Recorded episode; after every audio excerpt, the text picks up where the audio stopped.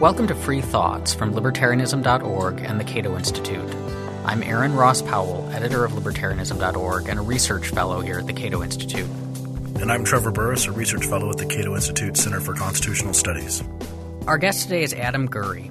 He works in digital advertising and has an MA in economics from George Mason University, and he's also a columnist at libertarianism.org.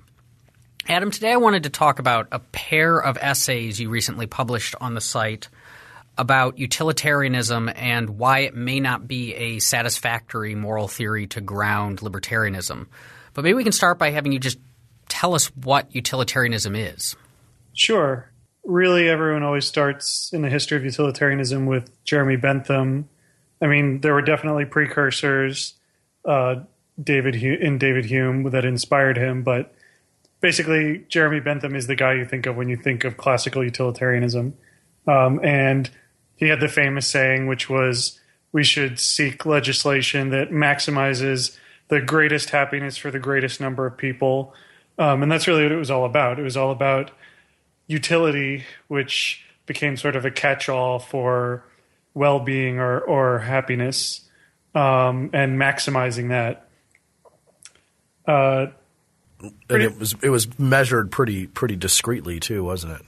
Well, yeah. Back in the day, um, they thought there was actually a unit called a util that you could measure that was like the unit of happiness.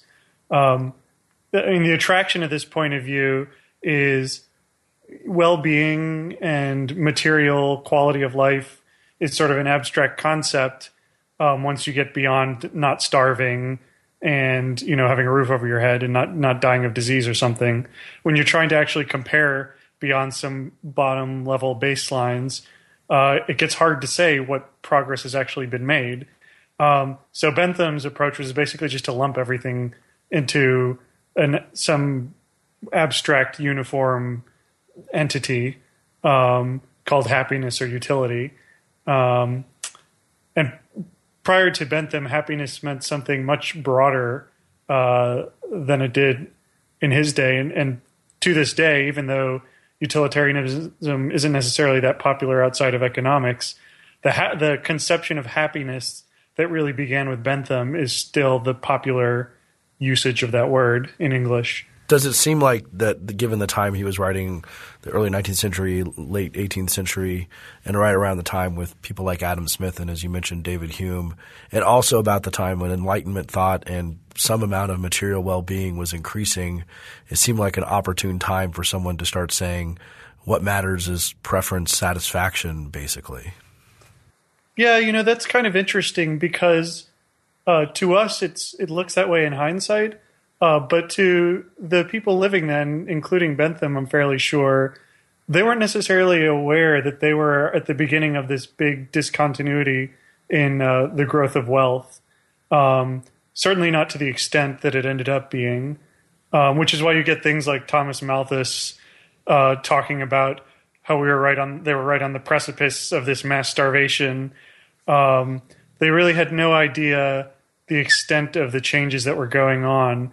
Um, but I do think that there is a causal relationship in the sense that there were more people like Bentham, like Smith, who were affluent enough to be thinking about these things, writing about these things.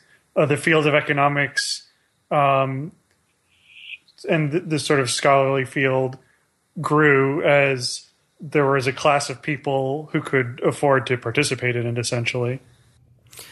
So a utilitarian then would say, as far as utilitarianism as a moral theory, would say in order to figure out what is the right action, what's the what's the moral thing to do, we somehow add up the utility or the happiness that the alternatives might create and then pick whichever one comes out on top and that's the right thing to do.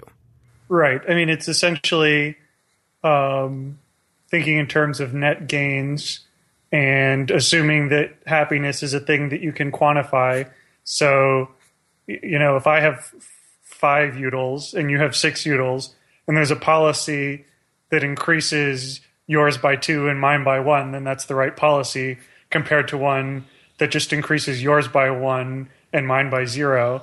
Of course, from from day one, the problem with this is what happens when you have one that increases yours by three and mine by zero versus one, mine by one and yours by two. Uh, Bentham was not really set up to handle that uh, particularly well. So it's a problem of compounding happiness, which does seem kind of strange. Right. Of course, in the end, it's moot because you can't actually quantify happiness that way.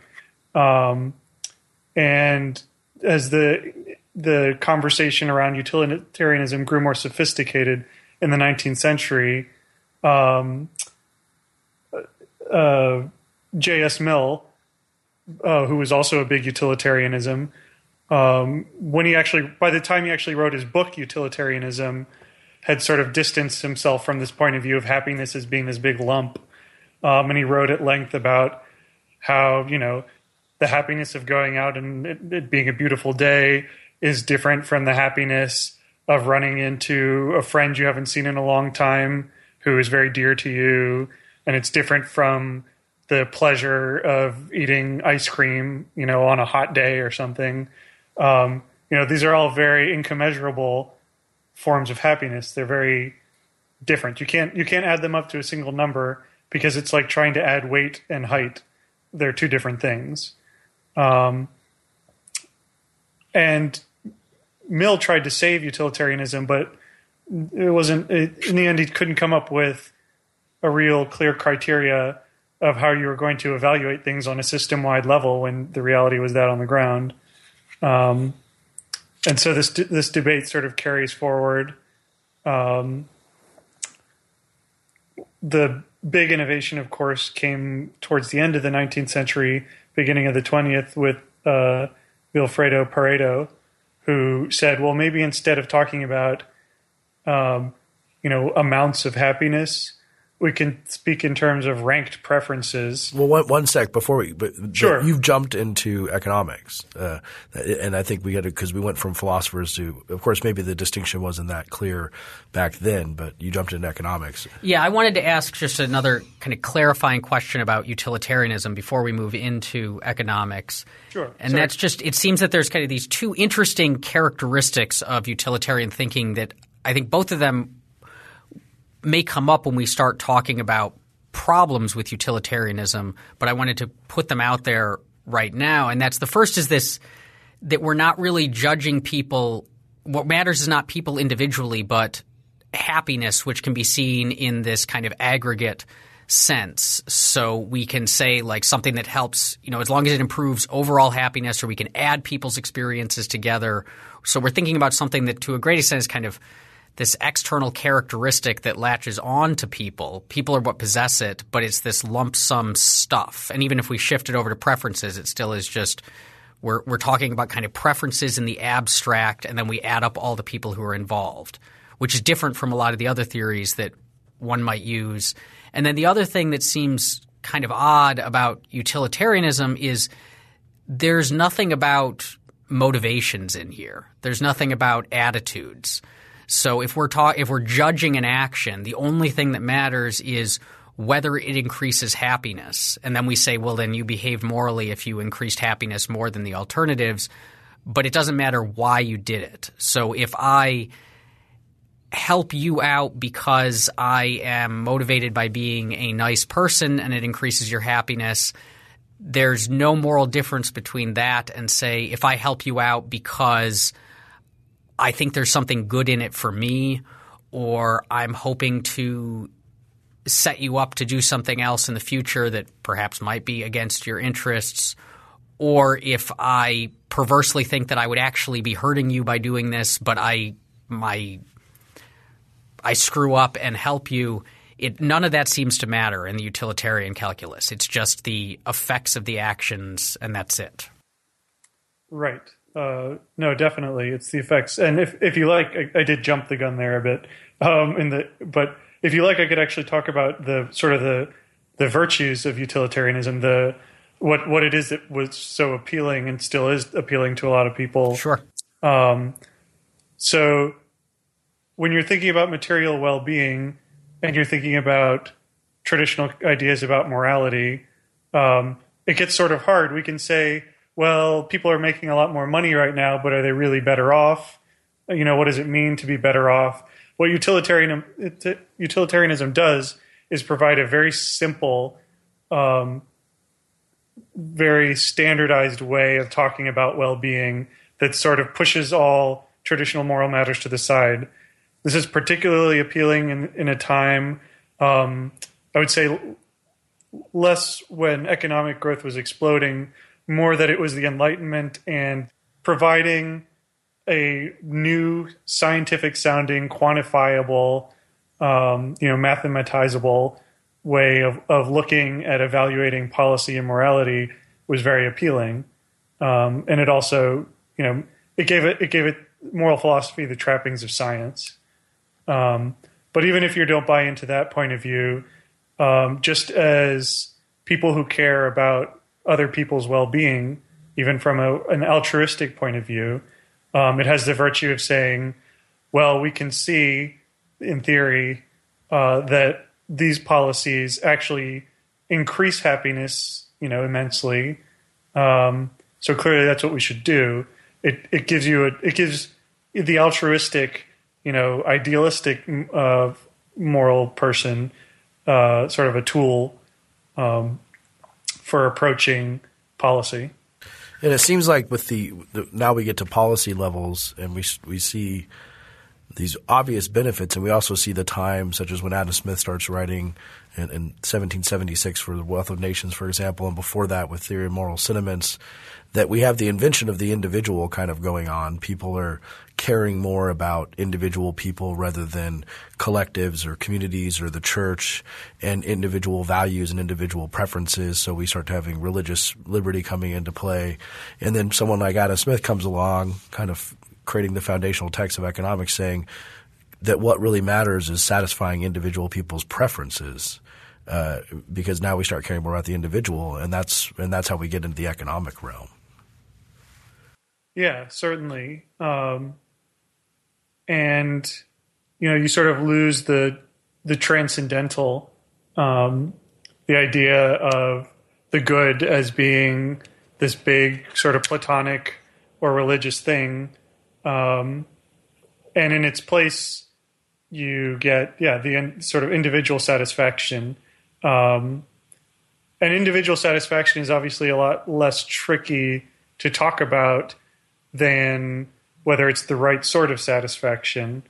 Um, though again, from day one, there were people, you know, Kant being one, and, and his followers that that came after him, um, but many others who had trouble with the idea that, you know, the the preference to uh, take care of your family and, uh, you know, live uh, what is traditionally conceived of as a pretty good life is morally equivalent to the preference to, you know, go and have a lot of prostitutes or something. You know, think there there there was troubles. Uh, there was trouble of well, actually, we do believe that you should discern between certain preferences from the beginning. Um, though I think actually less so over time. It's because the the preference approach still has a very strong hold, if anything, stronger than it did in Bentham's time.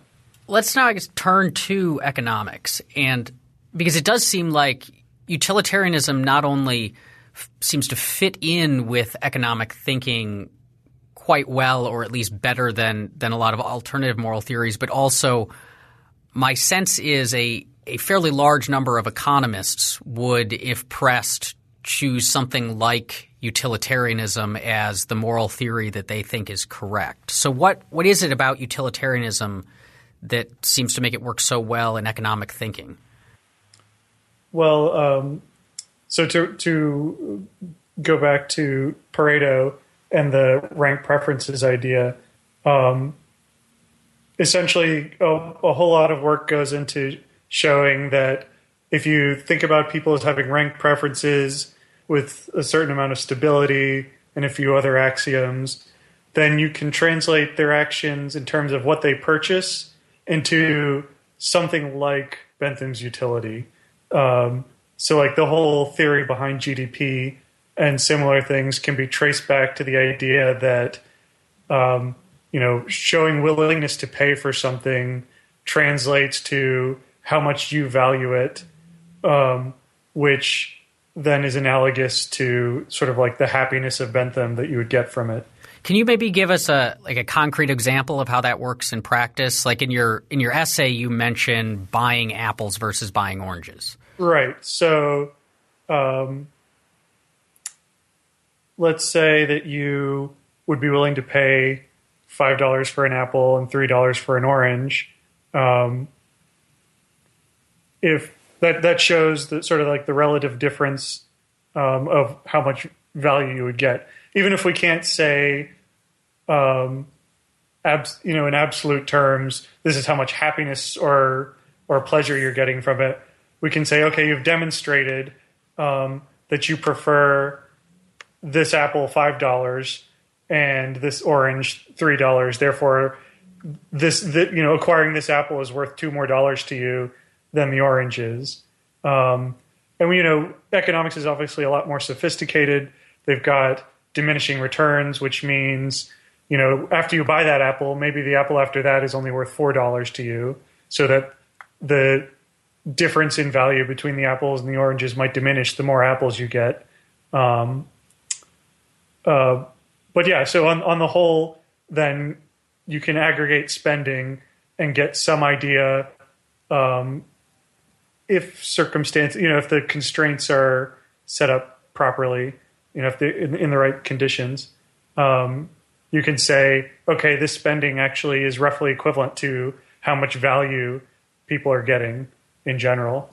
So the economy starts to kind of look like in the in the economist's idea with this sort of movement of goods to their highest and best uses type of idea where where the total economy and the quality of that economy should be judged on basically the preferences it's satisfying and the efficiency with which it's satisfying the preferences in terms of whenever people make a trade, you presume that it makes both of them better off. So you want trades to occur. And even if that's for heroin and prostitutes and other things like that, it still is optimizing preferences and personal values. Right, exactly and Pareto Pareto has something to say about that in terms of how it's ranked, and then also in, in, with the marginalists too for changing how the, how to think about that. Right, exactly. The the marginalists, well, essentially, you know, Adam Smith and all of them had a theory of value that was based on how much labor went into it. Uh, the marginalists essentially, just in, in terms of their contribution to economics, said, you know, just as a theory of price. Um, prices reflect uh, people's marginal preferences um, in the way we describe. So a ton of people are bidding on apples and oranges, and in aggregate, we say that the, those prices are reflecting those preferences um, through that willingness to pay.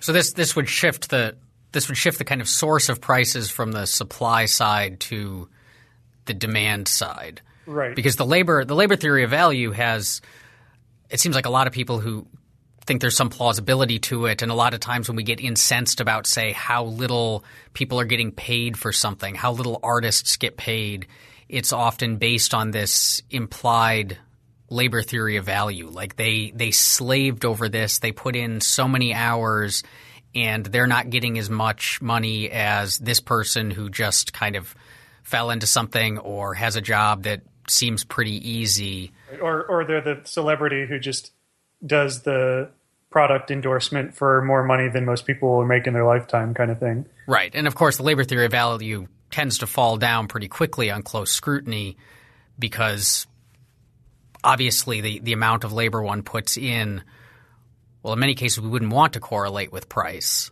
um, or wouldn't want to correlate with how much people actually want it. I mean I put in I don't know how many hundreds of hours into writing a novel that did not sell very well, and people don't want to pay very much money for it.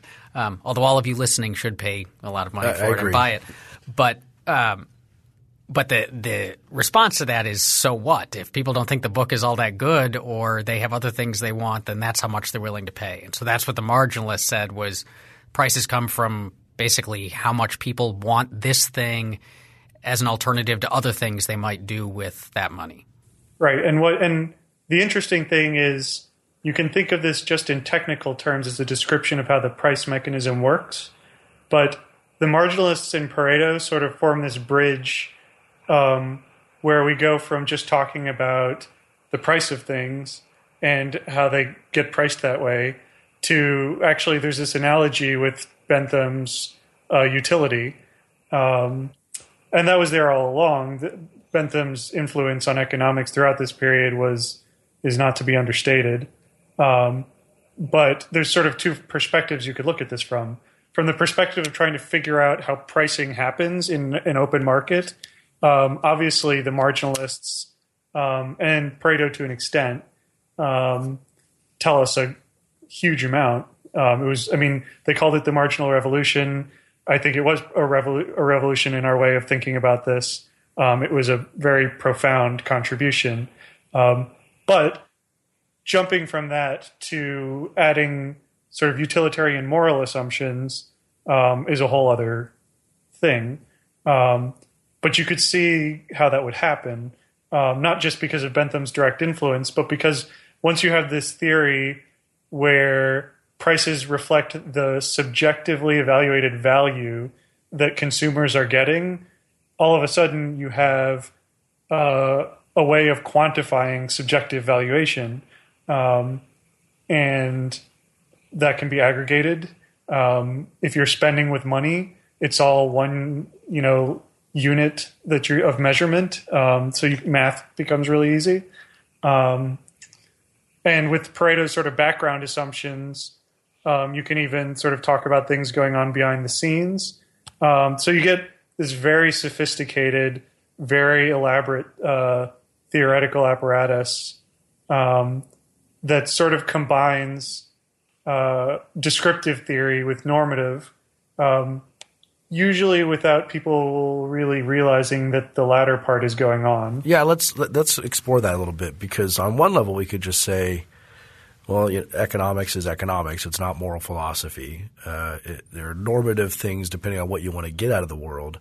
But in terms of analyzing how people with preferences behave in the world, we can just do it. We can look at an economics of the sex trade, we can, or or the the sex worker trade or slavery. People like these things; they trade in them. It, it doesn't mean we're endorsing it, but if we're trying to figure out what's going to happen there, we can just describe what the economics of slavery, what's happening there. Is that is that a wrong way of doing economics, or should we have more normative assumptions in there? I prefer that personally. Um, in terms in terms of investigations, I mean, I don't think I don't think it's possible to have a value neutral point of view. You're always making certain assumptions. As a scholar, certainly uh, you have to decide what is important to study. For instance, that's not a neutral assumption. Um, and I think it's good for people to, to, you know, scholars to explore what their assumptions are and have a more open discussion about it. Uh, but that's that's pretty different from what economics has done in the last hundred years. Um, you know, what you're describing is more like what Deirdre McCloskey does with her economic history, um, or Robert Fogel um, with you know his history of the train in the Industrial Revolution, um, and that's great. And I think that economics should move towards doing more of that and less of the what it usually does do. Um, but what happened in the 20th century, especially was they did these uh, sort of huge mathematical proof possibility theorems.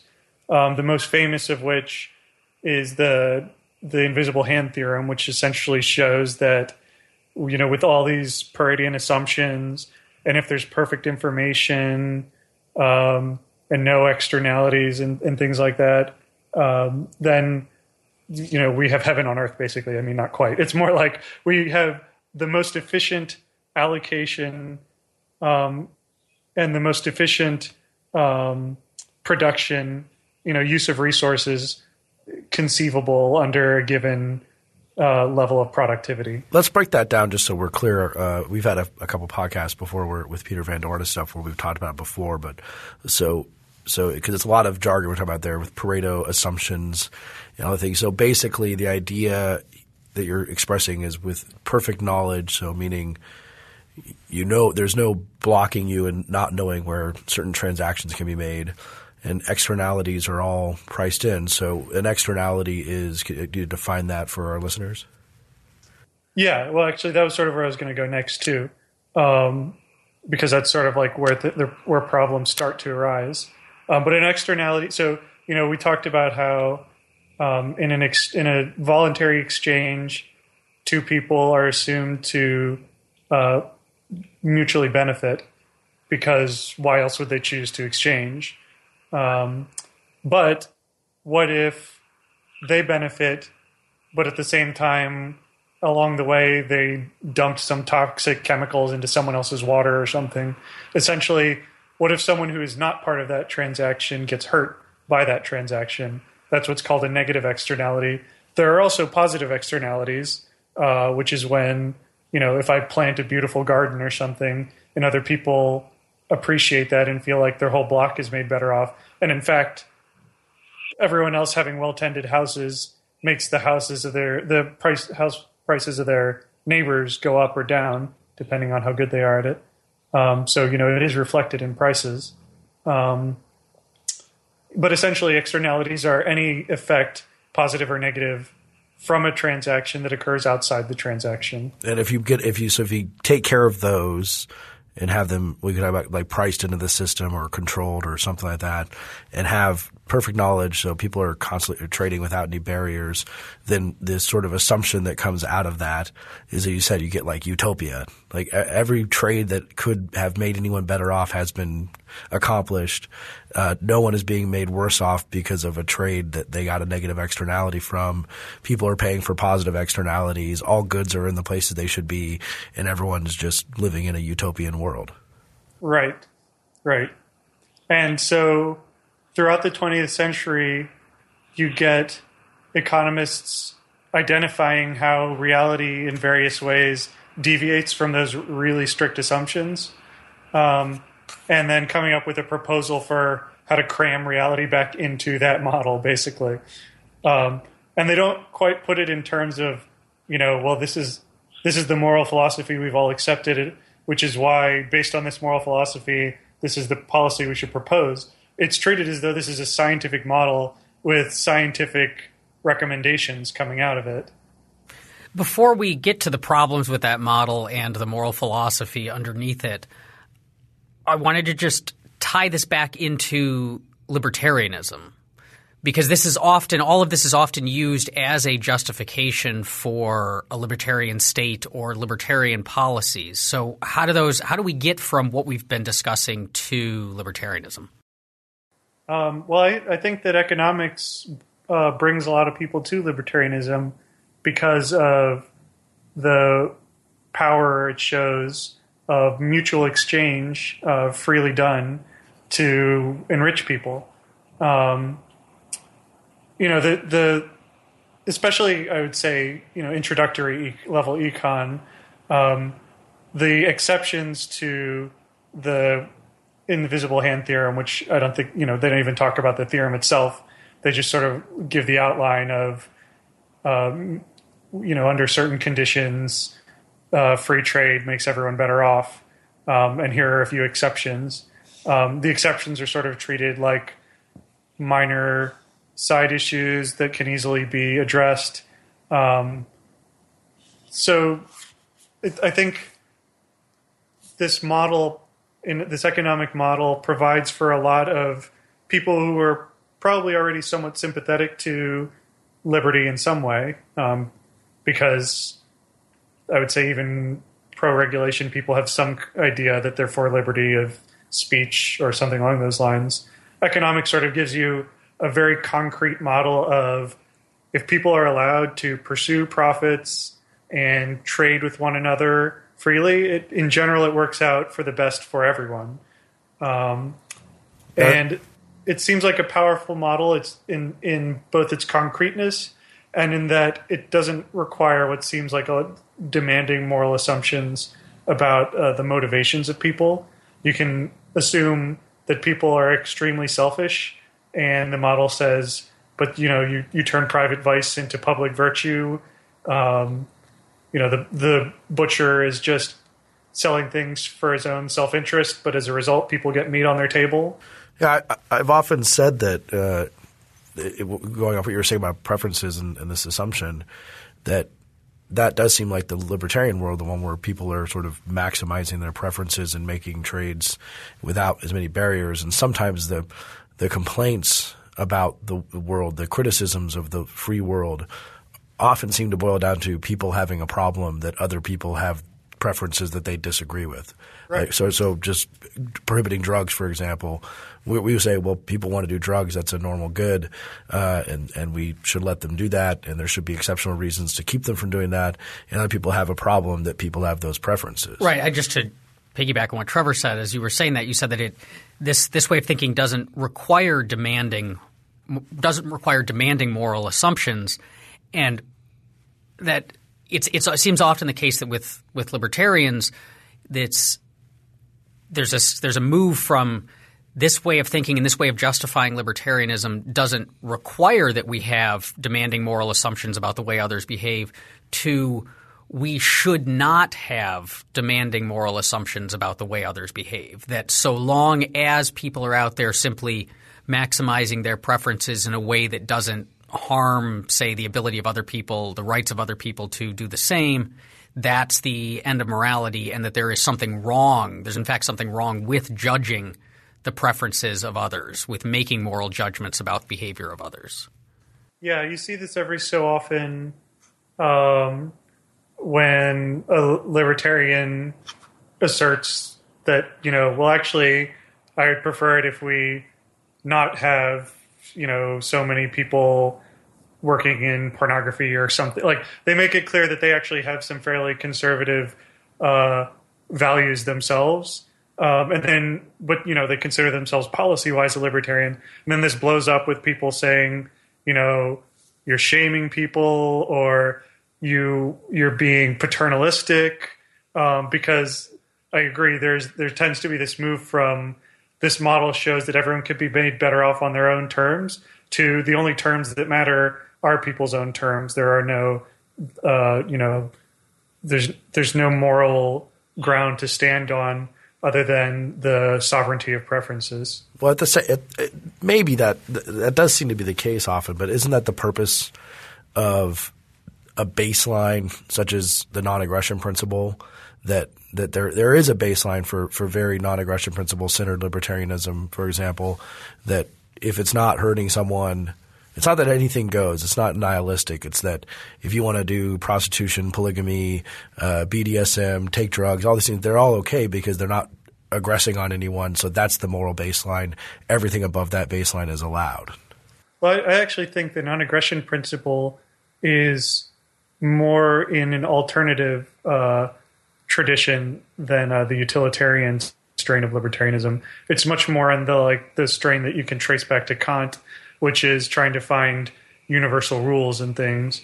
Um, I think it's often, you know, obviously like intellectual history is not like this sort of like siloed thing where you know one group is Kantians and one group is utilitarians. I, I think that that that uh, what you said um, is correct. That a lot of utilitarians look at how economics works out, you know, the economic model, but then there are exceptions to it. So they want to say, well, here is one universal that we'll hold to um, above and beyond just your basic utilitarianism.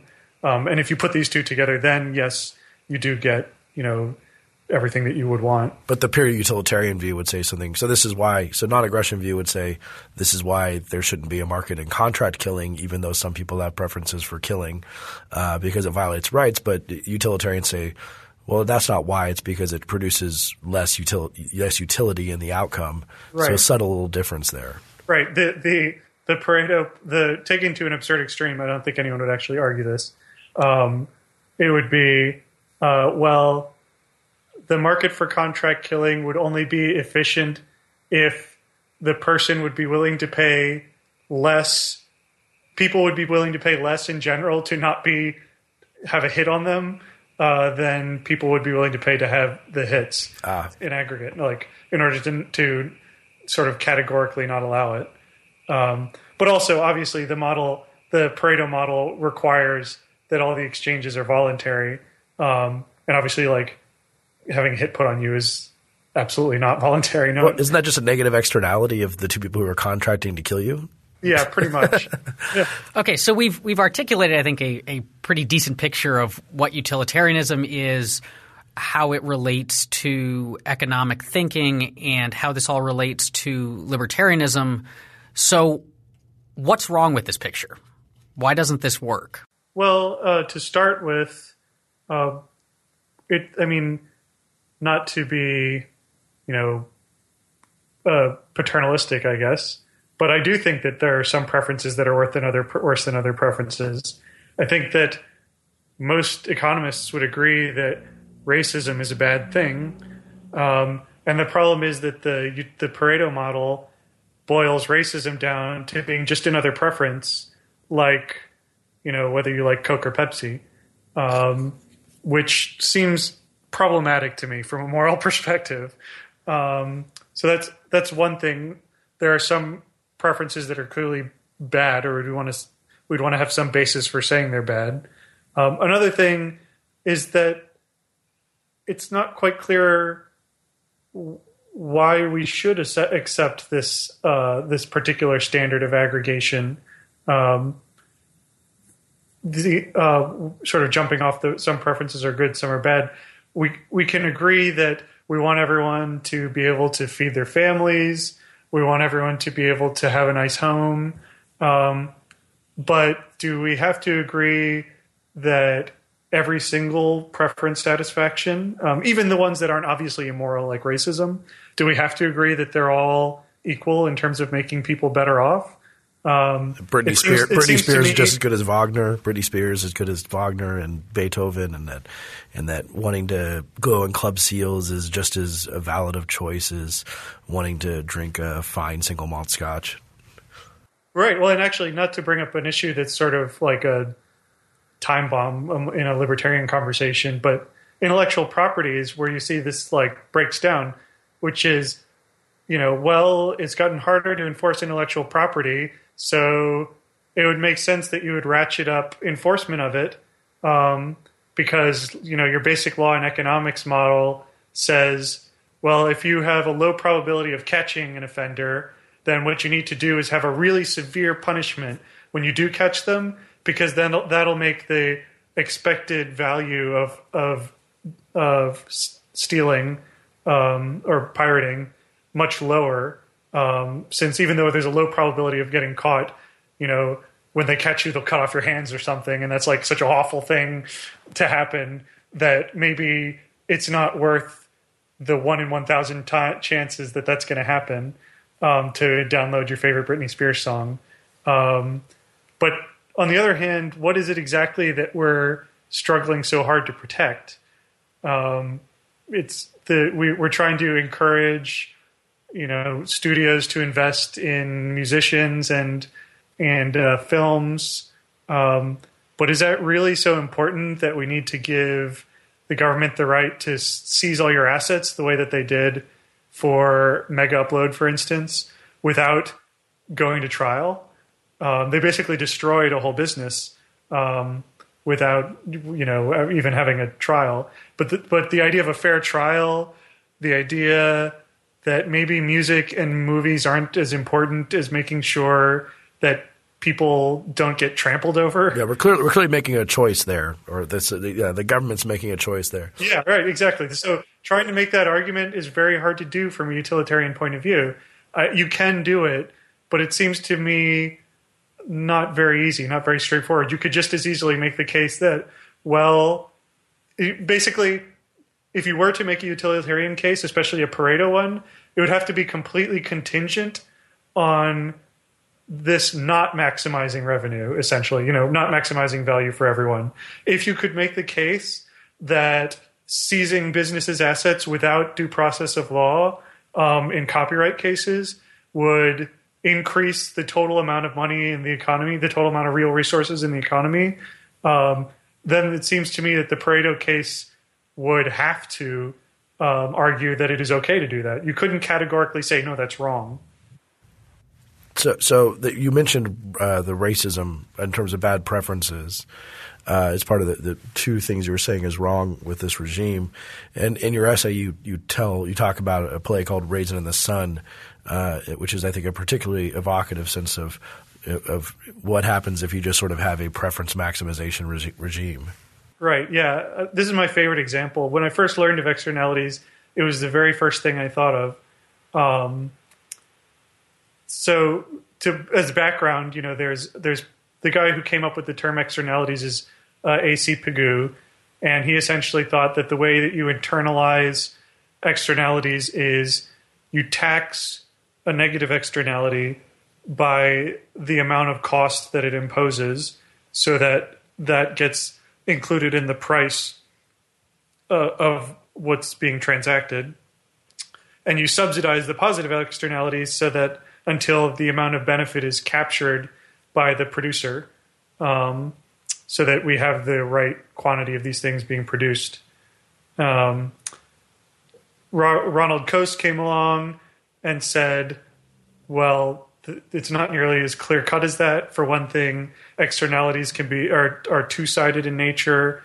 Um, it wouldn't be, you know, the the person who has the noisy machine um, wouldn't be creating an externality if you hadn't chosen to move right behind him.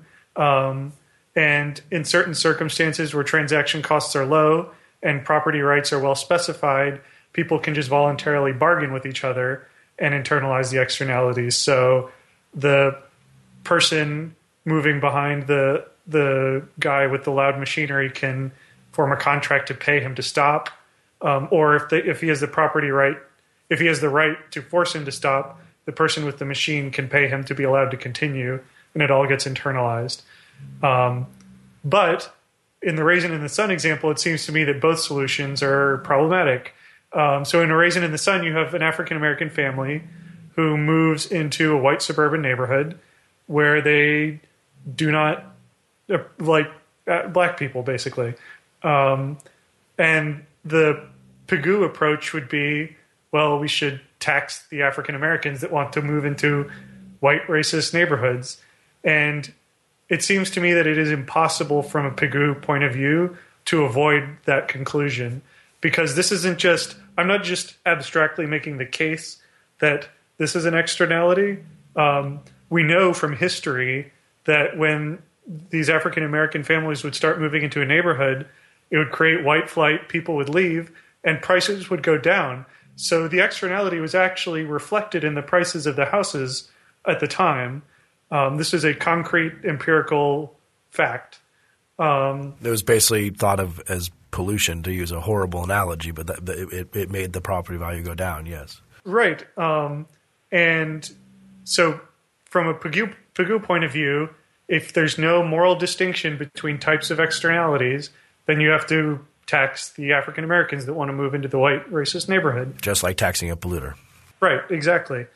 Um, in this model, even in the Coasean version of it, a cost is a cost is a cost, um, and that's that's the strength of it, right? The idea is you can make the math really easy in terms of talking in an aggregate way about the economy as a whole and well-being as a whole. Um, but the result of that is uh, putting smoke into the air is equivalent to black people moving into a racist neighborhood. Um, there's no resources in the theory itself for distinguishing between the two. Um, and the amazing thing about a raisin in the sun is it, there actually is a Coasean bargain in it. Um, the neighborhood bands together and uh, actually makes an offer uh, jointly to the to the African American family uh, to buy them out, basically, to get them to leave. Um, and I, you know, Eric Crampton uh, sort of critiques my piece, and he said, "Well, isn't it better to at least make the racists have to um, pay up, pay up, um, versus Pigou, which is extremely coercive?" Um, and I agree that's better, but I don't think it's good.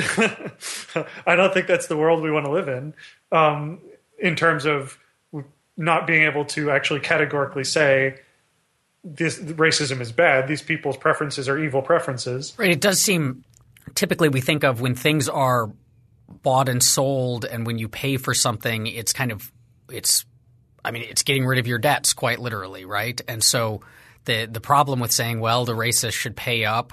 Um, and then it's okay, and they've been kind of punished by by buying out the person. Or this is this is similar, I think, to the argument that racism would go away. Say employers who refuse to fire, hire blacks would eventually stop doing that because they're going to lose out to employers who are willing to hire blacks and so have access to a larger labor pool.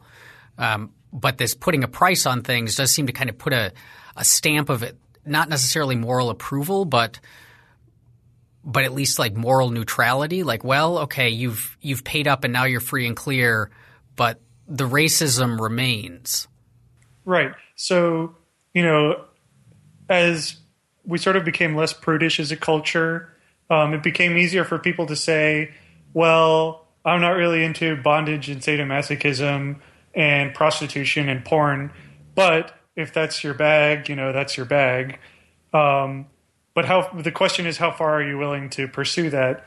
If you're if are you really willing to go down the road of, you know, well, I don't really hate black people, but if that's your bag, then, you know, that's your bag. Um, I'm not saying that we have to go and, you know, alternately, uh, you know, put people in prison for being racist or something extreme like that. Um, what I'm saying is that this is a framework that by default creates a neutrality between racism as a preference and porn as a preference and going to church as a preference and you know helping you know going and starting a charity and helping poor people as a preference um, it's all just sort of well you pay what you're willing to pay and we just aggregate it in terms of your subjective valuation. So if the if the big problem with this utilitarianism and this maximizing preferences is it doesn't allow us to distinguish between the moral quality of different preferences. It doesn't allow us to judge individual preferences as right or wrong.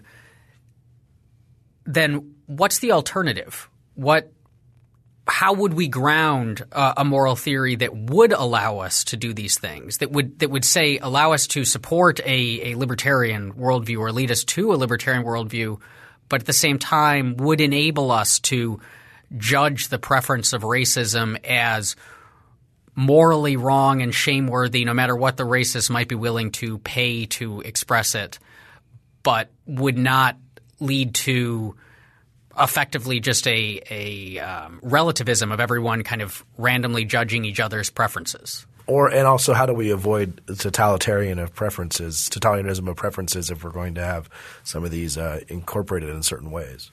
I think that libertarians have an ahistorical tendency, unfortunately, as anyone coming to moral philosophy fresh, no doubt will will. Um, there is a long history in the defense of liberty long before Pareto, long before Bentham, long before even David Hume and Adam Smith. Um, and it starts from the presumption that each of us is an intellectual and moral adult and should be treated as such, capable of discerning for ourselves uh, what is good for ourselves and what is good for our loved ones and working that out among ourselves. Um, it does, that doesn't mean everyone's preferences and everyone's idea is equally right. Um, it just means that we trust in one another to have the intellectual capacity and the moral compass to figure out and discover these things on our own. Um, and there are other arguments as well, especially against tyranny. Um, there are obviously knowledge problems with, with tyranny. Um, even even a tyrant, even a benevolent tyrant, doesn't necessarily know what's good for the faraway people um, whose lives he can't see directly, um, even if he has the best possible moral theory. But but the bottom line is essentially my my own uh, grounding of liberty um, just draws it draws inspiration from Deirdre McCloskey's work, who spoke of the Industrial Revolution being kicked off by a dignifying of the common person and of the common person seeking to make a living through commerce. um, but also looks just at the wider world of the moral conversation um, throughout history and, and in life. I mean, before most people come to economics, they have certain moral presumptions. And these come from the people in their lives up until that point and the stories that they've heard and read and seen um, and the different icons that are held up. People, you know, in, in American history, we, we have icons held up like Martin Luther King.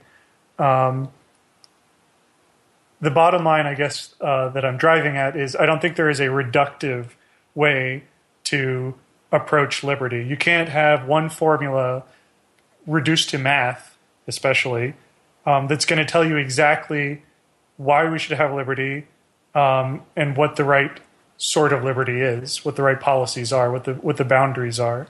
Um, I prefer to use economics um, in what Joseph Heath calls sort of economics as critical theory, which is it's a powerful tool. We talked about how it does go a very long way to telling us how prices are formed. Um, so we can use it as sort of a thought experiment to say, well, if we have this policy based on this model, how will things work out? But then the conversation doesn't need to stop there. We can say, even if the model says that's how where we should go, um, is that going to, you know, trample on some people's dignity, or or are there going to be other, you know, is this going to empower racists in some way? Um, essentially, it has to be a thicker, more morally rich conversation. Thank you for listening to Free Thoughts. If you have any questions or comments about today's show, you can find us on Twitter at Free Thoughts Pod. That's Free Thoughts P O D. Free Thoughts is a project of libertarianism.org and the Cato Institute and is produced by Evan Banks. To learn more about libertarianism, visit us on the web at www.libertarianism.org.